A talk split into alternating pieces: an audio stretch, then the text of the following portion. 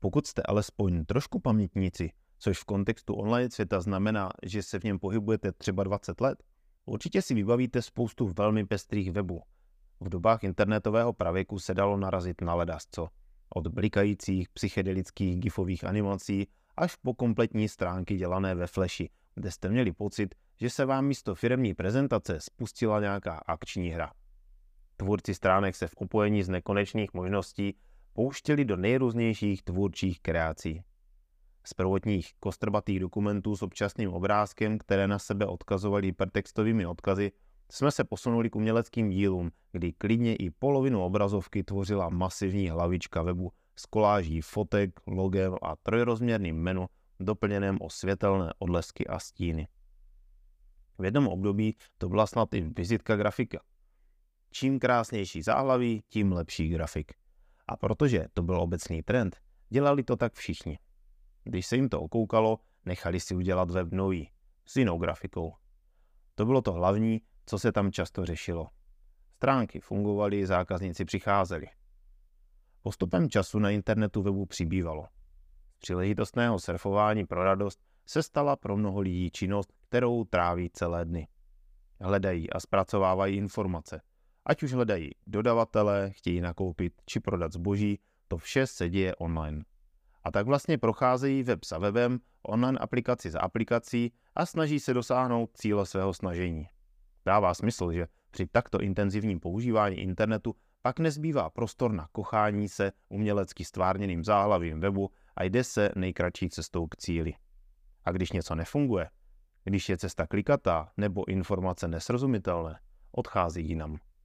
Nemají čas ani chuť pátrat v nepřehledném bludišti, když na pár kliknutí jsou tu další podobné weby, kde najdou informace snáze. A tím jsme se dostali k tématu dnešního povídání. Obsah je prostě důležitější než estetika. Aby nedošlo k omilu, grafická forma zpracování je taky důležitá. Ukazuje úroveň profesionality celé prezentace, tedy i vás. Mít dobře poskládaný web, ale špatně čitelné barvy, nesourodé fonty nebo nekonzistentní vzhled vám na důvěryhodnosti nepřidá. Dobré estetické zpracování beru jako samozřejmost. Teď se chci zaměřit zejména na obsah a na to, jak má být poskládaný.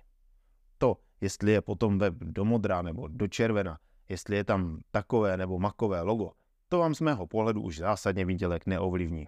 Hleda, že byste byli skutečně velký hráč, kde má i nepatrná změna estetiky v tom objemu velký dopad.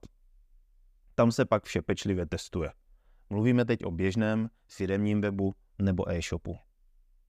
A přece často slyším mezi prvními dotazy, jaké uděláme logo? Nebo přání, ať začnu připravovat grafiku, zatímco klient si rozmyslí, co na webu vlastně chce mít za informace. Takhle ne. Netvořím umělecké dílo, ale pomáhám vám odkomunikovat zásadní informace vašim potenciálním zákazníkům.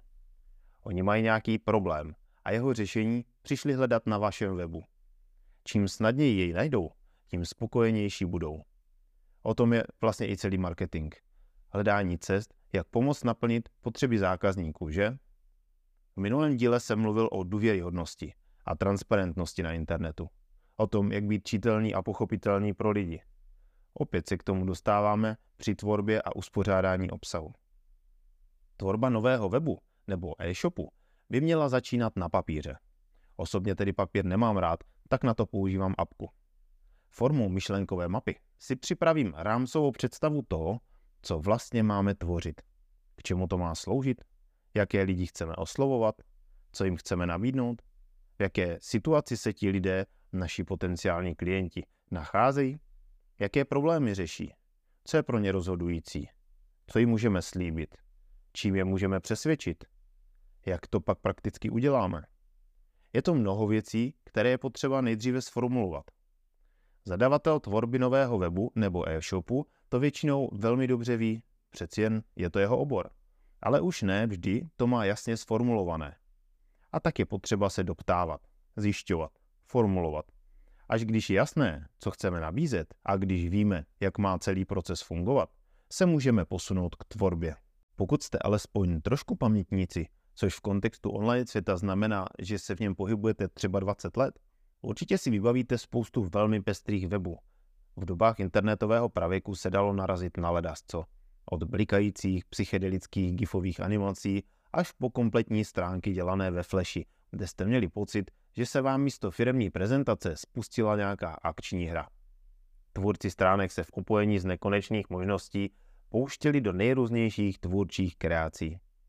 Z prvotních kostrbatých dokumentů s občasným obrázkem, které na sebe odkazovaly hypertextovými odkazy, jsme se posunuli k uměleckým dílům, kdy klidně i polovinu obrazovky tvořila masivní hlavička webu s koláží fotek, logem a trojrozměrným menu doplněném o světelné odlesky a stíny.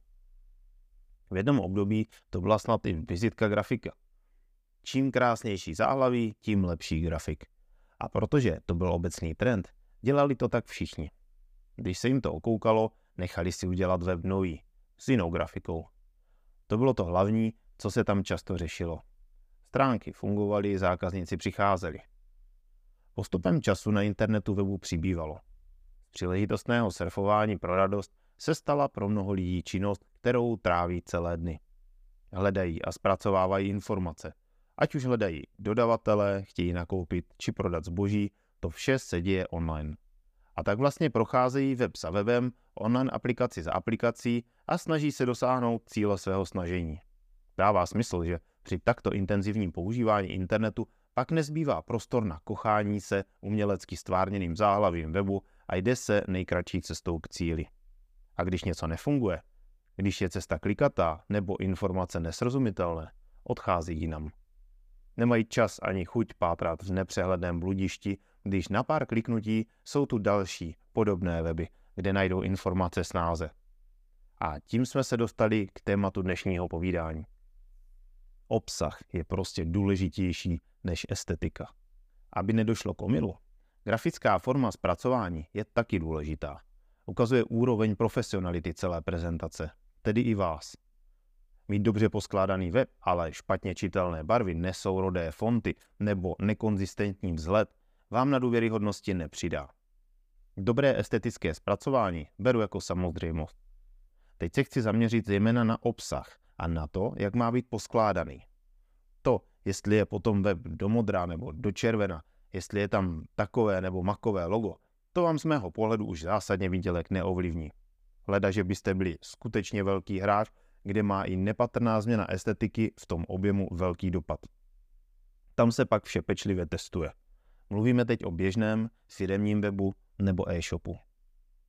A přece často slyším mezi prvními dotazy, jaké uděláme logo? Nebo přání, ať začnu připravovat grafiku, zatímco klient si rozmyslí, co na webu vlastně chce mít za informace. Takhle ne. Netvořím umělecké dílo, ale pomáhám vám odkomunikovat zásadní informace vašim potenciálním zákazníkům. Oni mají nějaký problém a jeho řešení přišli hledat na vašem webu. Čím snadněji jej najdou, tím spokojenější budou. O tom je vlastně i celý marketing. Hledání cest, jak pomoct naplnit potřeby zákazníků, že?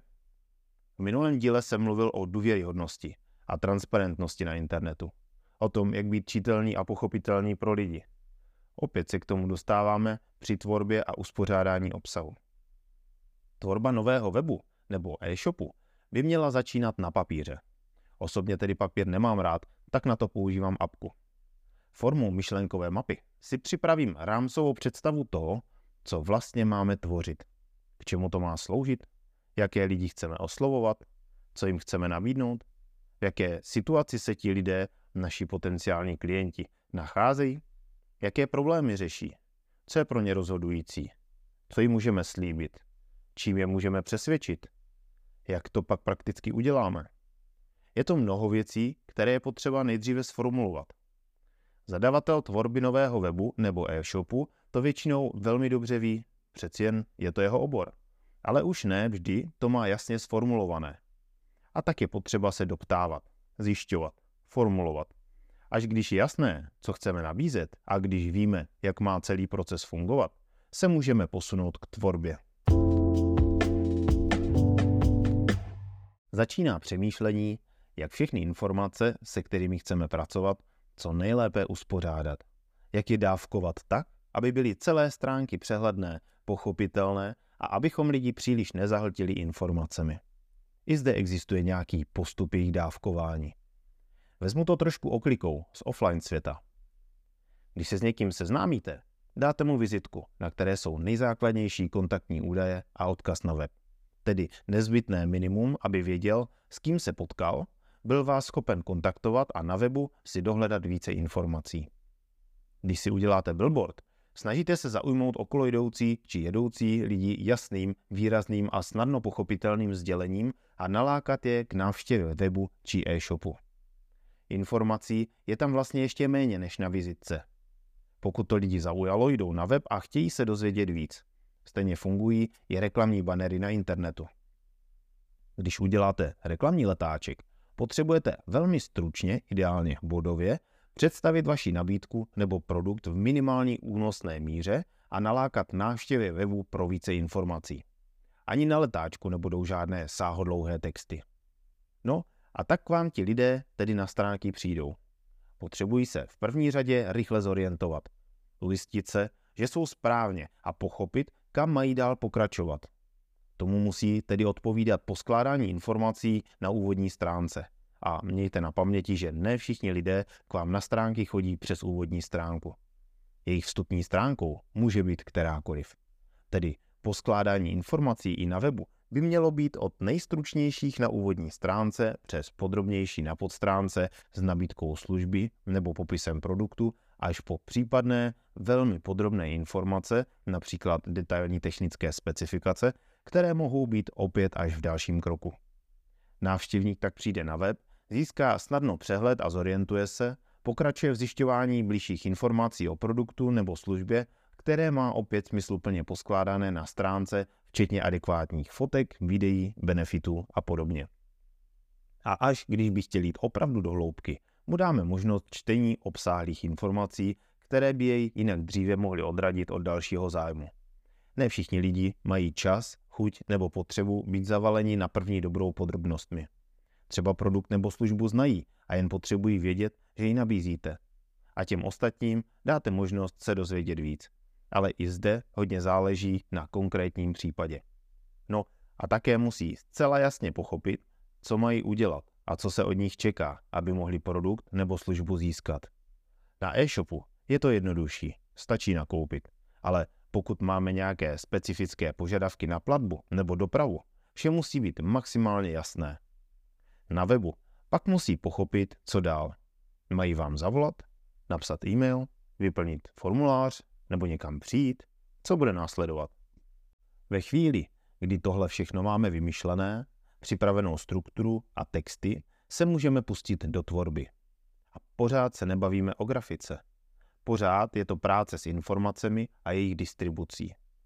U tvorby e-shopu je to fáze, kdy vytvořím strukturu, jednotlivé podstránky, kategorie a v téhle fázi to s klientem procházíme. Zda nám to stále dává smysl, i když to teď můžeme reálně procházet.